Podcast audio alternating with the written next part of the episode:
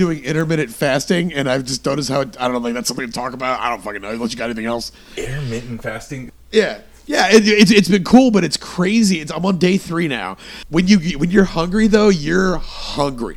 Like I like we, we, we rolled in to drop off a rental car today. Me and the other comedian, we have like bags. Like we're gonna be without a car for like till tomorrow morning because it was it was cheaper to turn in the rental car and get a new one tomorrow than to just keep the other one for three days because that's just how it works, I guess.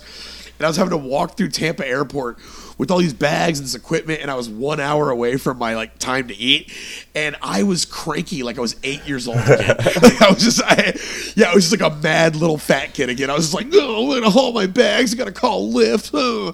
and like, and then I just, I got to the hotel. I went and ate a meal. It was like, oh, I'm not that mad anymore. You know, it just. Well, I'm glad you ate before you came. I want to talk about another person who is related to horticulture. That he's one of my heroes in horticulture because he was so good at trying to find things to do with plants. The person I want to talk about, when he was alive, he was called the Peanut Man. His real name is George Washington Carver. So, Hey. the reason why I want to talk about him is he was really one of the first DIY home people. We can get on the internet and say, like, I want to make peanut butter. Oh, I want to make olive oil. I know how to do it. I go onto the, the internet, I can find a video, it'll tell me how to do it, and I can go and do it myself right? But what was awesome about George Washington Carver is he had some really great ideas that if he wasn't the first one to do it, he definitely had never been told by anyone that he um, that he should do it. They were they were things that he created that may have been created at the same time. The main thing that really got him started. So George Washington Carver was a man that was born at the end of the 1860s. Right, he was born at a time where he was in slavery when he was born, but it ended Yeah. basically the year after he was born. So he grew up, obviously, at the time, very poor. And after moving around a little bit, he decided that he wanted to further his education, but it was really difficult for him to find somewhere that would allow him to attend as a student. So he first went to an art school, and really, whenever he was in this art school, most of what he did was paint flowers and the parts of plants that he was really familiar with because he was one of the plant nerds. I mean, really, Yeah. as far as that time period goes, like that's all he wanted to do. And at the time he was in this art school, Iowa State University, which I think had a different name at the time, but Iowa State decided that they were going to allow him to come to their school. And while he was there, he became the first black man to get a degree, and that degree was in agriculture. And part of I the didn't- reason I did why not know that. I, I I- I knew he was probably among the first. I did not know he was the first, and that and that, that, that the first degree was was agriculture. That's cool. Yeah, and what's really strange about it is at that time, most of the people that wanted to go to school wanted to go to school so that they could get out of the fields. Yeah. Time where so many people were just basically farm workers and they didn't like going into the fields in the beginning of the day and coming out at the end. They wanted to find something new. But George Carver decided that plants were what he knew and it was what he was really passionate about. So that was what he wanted to go to school for. And he he actually opened up areas, you know, other schools to have these agricultural departments and convince people to go to them because he thought of the importance of not just being able to grow plants but knowing why you were doing what you were doing and to try to find new methods to better growing plants because you could work as hard as you wanted at the time but that was really the only way to improve your crop but when he was looking around and trying to figure out what to do, the only cash crop in those days in the southern U.S. was cotton. It was Yeah. used for so many things from oil to textiles. He would look around and see that slowly over the years, if you grew cotton every single year, in the same field, you were stripping all of the nutrients out of the soil, and slowly but surely, you were going to get less and less cotton out of that same field. Contribute to a dust bowl. It certainly did. It absolutely certainly did. Because what would what would happen in the past, or what would happen, you know, especially when the Dust Bowl was actually happening, is people would just let their fields go fallow. They would stop planting the seeds, and it would just sit dirt, and they would hope that like the nutrients would gain, right? Because a lot of these farmers weren't smart. smart. They didn't understand that like you couldn't just wait out and have new nutrients come, right? It took hundreds of thousands or millions of years for some of these nutrients to get into the soil. like, yeah, we good. We should be good next year. You know. yeah, we'll wait another year. Don't worry, it'll be fine. This was just you know, this year was gonna be a bad year, but next year will be great. But he actually looked and saw that there were a lot of plants like legumes that he found out through his schooling that were nitrogen affixers. These are plants that can literally take nitrogen out of the air and put them into the soil so that if you do a rotational crop, you can actually get within a short period of time your soil to come back to a, a level where you could get uh, the same or even better crop production out of that same field. So if you'd farmed cotton for seven years, you could put in a rotation of something like peanuts or sweet potatoes. They would do some nitrogen affixing, and your soil would be very, very good in comparison, so that you could go back to growing what was the main cash crop and Yeah. you know make money again. It was it was you know life or death. These are these are people that that's all they do is farm. Yeah. And if the farm doesn't do well, you don't do well. What was the w- w- was the, the the knowledge? So the knowledge just wasn't there that legumes were able to do this, or or, or, or if it was, it wasn't widespread. Was there also just like a lack of ideas of how to monetize certain crops like peanuts and things like that? Absolutely. And what ended up happening is he told people to do stuff like plant peanuts. And it's like you said, we'd actually known for a while there were nitrogen affixing plants. There was work that was being done in, in Europe at the time, but obviously, like, information didn't flow the same way it does. So there were Yeah. people that knew that it would add nitrogen to the soil or that they were affixing nitrogen, but they didn't really have a good practical application as to why this would be a good thing. Now, certainly in, I believe, like 1865 or so, that was when Nobel finally figured out that you could make TNT from peanuts because it had all of this nitrogen, right? Nitroglycerin, the main Oh, component wow. is nitrogen.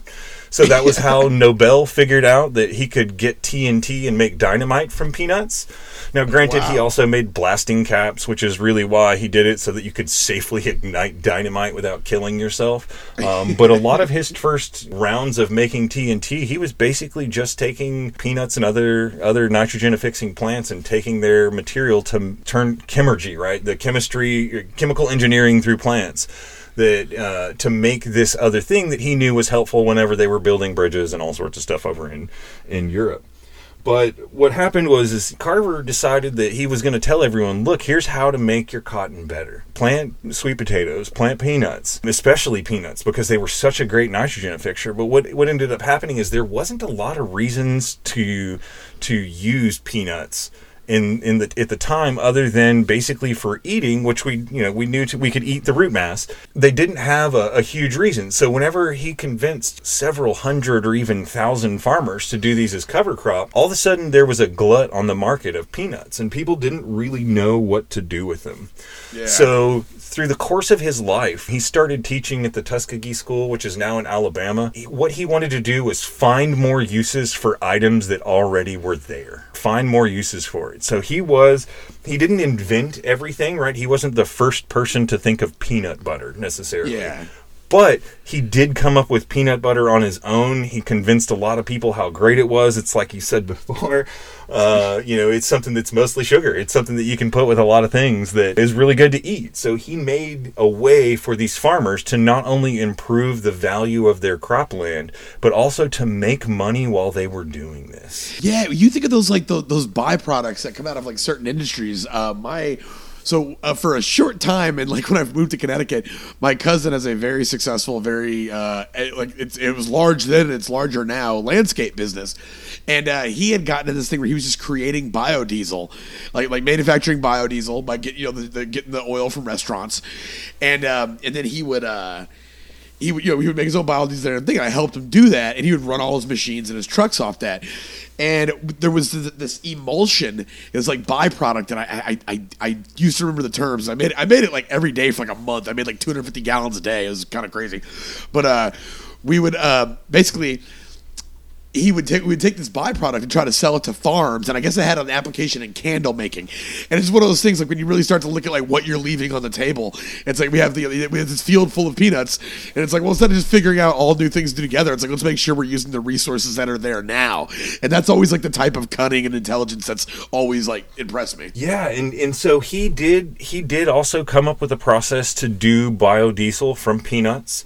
Uh, he was also unrelated to peanuts, pretty instrumental in the Americans figuring out how to turn soy into fuel as well. So again, he was in part of that. And then same thing, it's like you said, there's always a byproduct when you're making something. And when you're doing this, when you're making that emulsion, not only is it good for some candle making, but depending upon how they do the process through crushing, and that's really what he was good at, was saying, here's how we do it now. How can we do it where we can get more stuff out of it?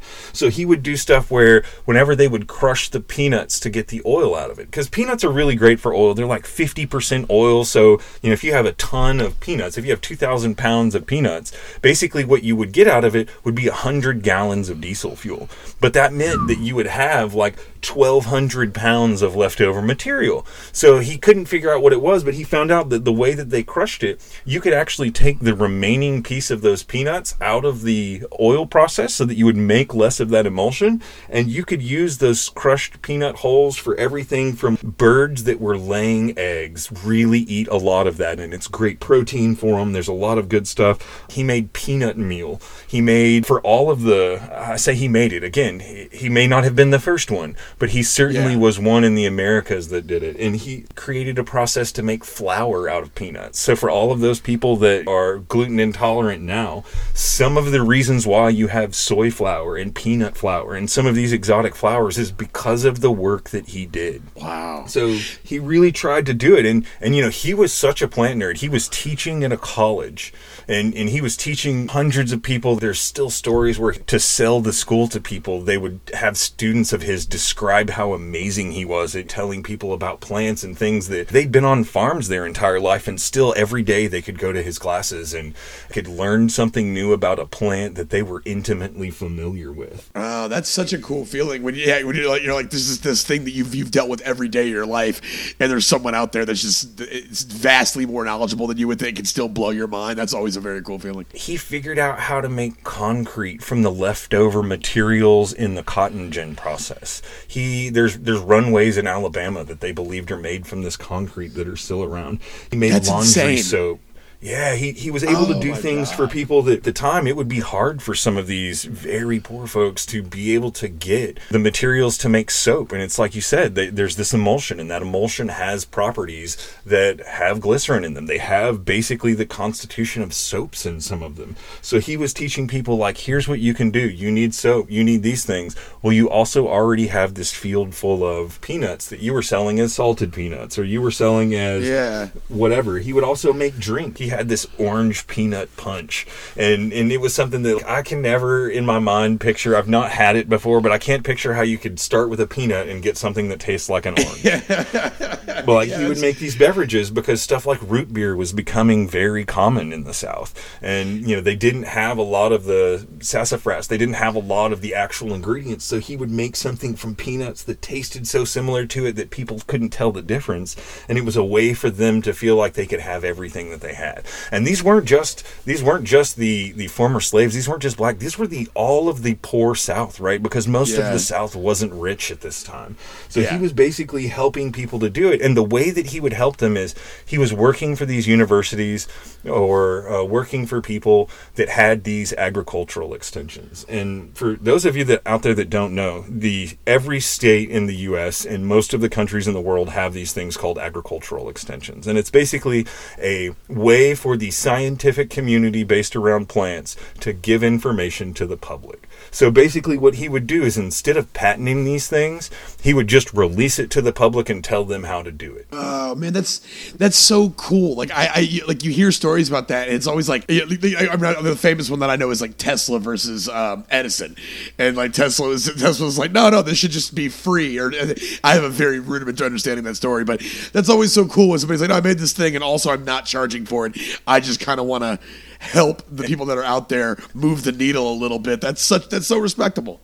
And exactly related to that, Edison was one of the people that tried to get George Washington Carver to patent some of his ideas so that they could make money off of it. And he oh. basically told Edison to go pound sand, and he continued to work for a university in Alabama that gave him $125 a month, which at the Man, time wasn't the worst pay. Yeah, yeah, yeah. He actually was doing fairly well, but you know, it was. I mean, for the time, again, one hundred twenty-five dollars was a lot more. I don't know what that is in today's dollars, Yeah. but pr- he was a, a prominent professor. People knew him around the U.S. as the Peanut Yeah. Man. He was he was making so many things and helping so many people that they knew it.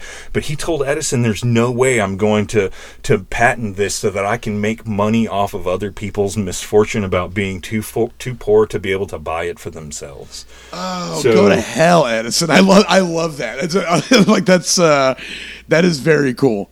Like, Yeah, and what the you know related to that, one of the things that's been amazing to me is he made hundred and twenty five dollars a month. It was it was very well known, and when he died, all of the money that he had, which was about thirty thousand dollars, was all given to the Tuskegee school that he worked with, which meant he had saved twenty years of his salary and basically donated the last third of his life's value to this university to continue what he had already started. oh man, that's that is so cool. Like I, I- hate to be one of those like fatalists that's like, oh, we don't have anybody like that anymore. But you hear stories like that, and you're just like, I'm not saying we don't have anybody like that. I'm just saying we can definitely, you, you can always use somebody like that. You know, that's a, that's a an invaluable human resource. Is someone who's willing to like work for the good of others like that. That's so respectful. he had his life, he had work that he was doing, but alongside it, he wanted to ensure that everyone knows. So he Yeah. found somebody that donated him some money, and he took that money and he made what he called the Jesup wagon. And I can't remember exactly who the guy was. His last name was Jesup. That's why he called Yeah. it the Jesup wagon.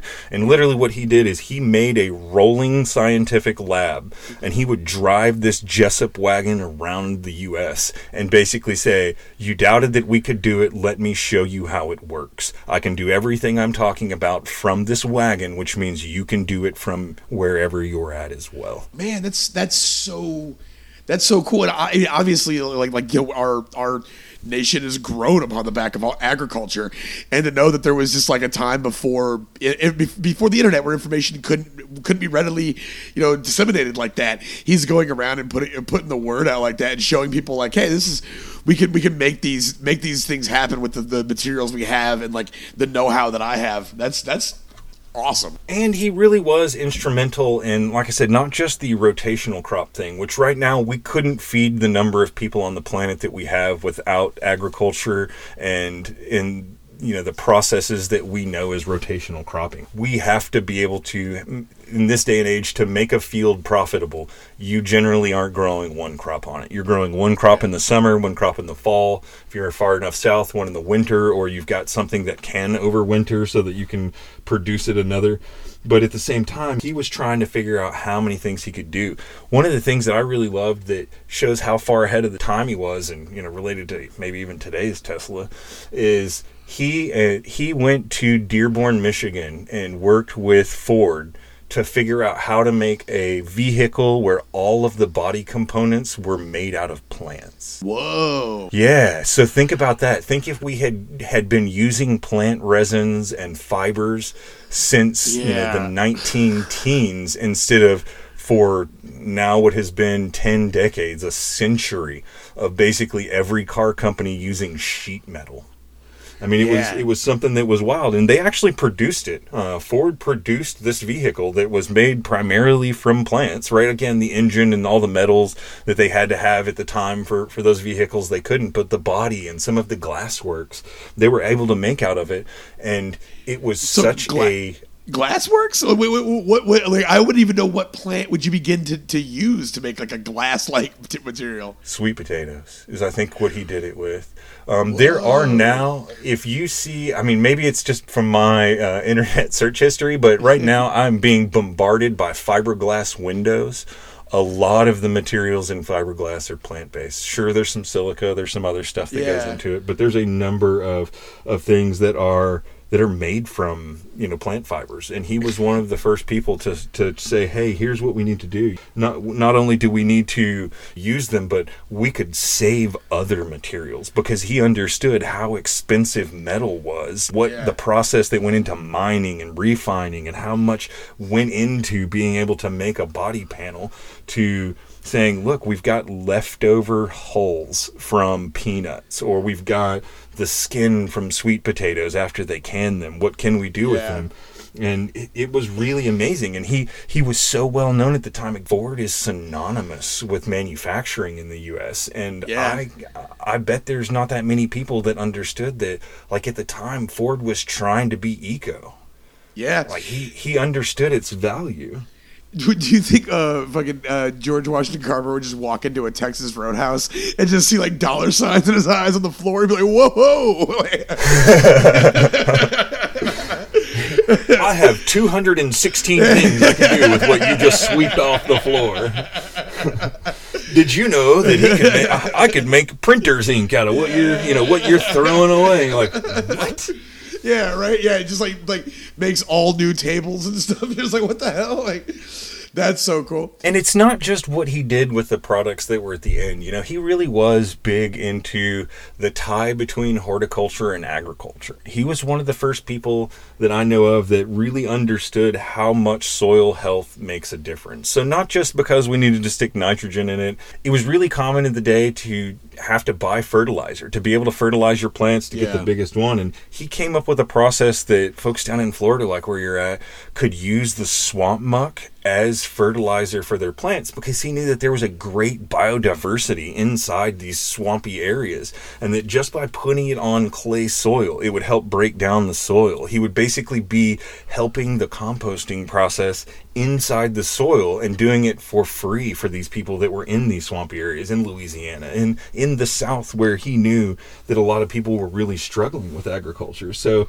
it, went a really wild way. And again, a lot of this stuff, it disappeared from the radar for a very long time. Not just while he was saying it, sure that there were people that were using it, but you would be hard to find a current day person that is using some of these swamp debris in their in their fields because they don't always understand how important some of this is. So we lost Yeah. a lot of it. Same thing with like soy. Him and Ford were were people that were trying to make oil from soy because he said back in like 1800 and something that gas was going to be a finite resource. He understood that it wasn't something that was renewable and that was before Yeah. we even completely understood where it came from. Yeah, man, that's that's uh, that's so great. It's one of those things where it's, it's it's inspiring and great to hear.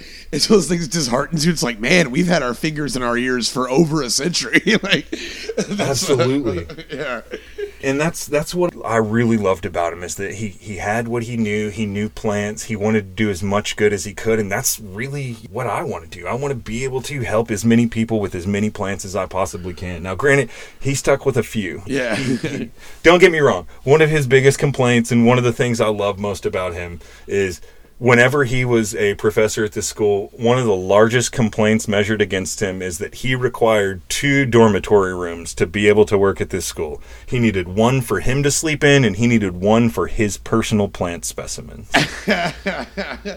man. That's, I, I I love that when somebody's just like, you, you know what you know your worth. You're like, yeah, I'll teach you at school. You're gonna give me two dormitory rooms though. That's awesome.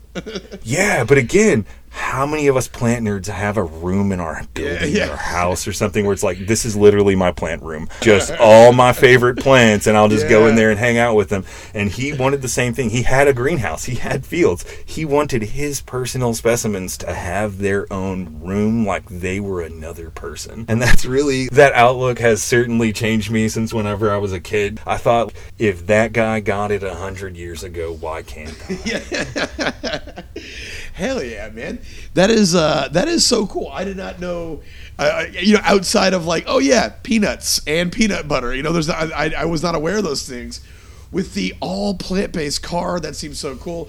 Seems like I could get in like a tight spot and have to call Ford to be like, "Excuse me, I have eaten part of my car, and I don't like, like, I don't know if there's a warranty that you guys do or something like that." Can't stop the animals from doing their animal Yeah, thing. They happen to eat everything that can't move faster than them. So I certainly understand that that would have been a problem, and maybe that's where it went by the wayside. But at least at his time, he was so far ahead that people really just couldn't understand it. And and I hope that a hundred years from now, people look at me in the same way. That holy crap, yes, he seemed like a weirdo. Yes, all he wanted to do was talk about plants, but look at the amazing stuff he helped people do. Even if I didn't create it, I want to spread the word. So. That's really what I want to do. That's and and that's why we have this podcast. I tried to make it as much in, information as I can jam into these small time periods, but I, I hope that not just you but everyone else out there got to learn something about it because that's really Yeah, what it's man. all about. That yeah, that that's so cool. What what uh, you know, I think it's one of those things. If that's if that's who you're modeling, uh, you know, your, yourself after, that you. you it's one of those things like like just by default you're gonna have to do some good. You know what I'm saying? Like that, that's that's a great lofty person to, to aim for, and I think you're doing a great job at it, man. I you've broadened my horizons on this plant game, and uh, I know that just the interactions I've been having out on social media, a lot of people are really interested about it. So I, I think we could definitely use that uh, that that that idea of like uh, somebody planting for to not no pun intended, planting trees in which whose shade they will never sit, you know that kind of deal. Uh, Absolutely. put, putting it work for the future, man. Well, we respect what you're doing, man. Well, with all that knowledge, man, I kind of want to, I kind of want to get out there, and maybe go get like a peanut orange smoothie. God, I'm starving. I've been talking about peanuts for two, like I don't even know that I really love peanuts that much, but man, peanut butter or some salted peanuts, I'm going Yeah. for it. I say it's time to get out of here. Let's do this. Let's grow. Let's grow, baby.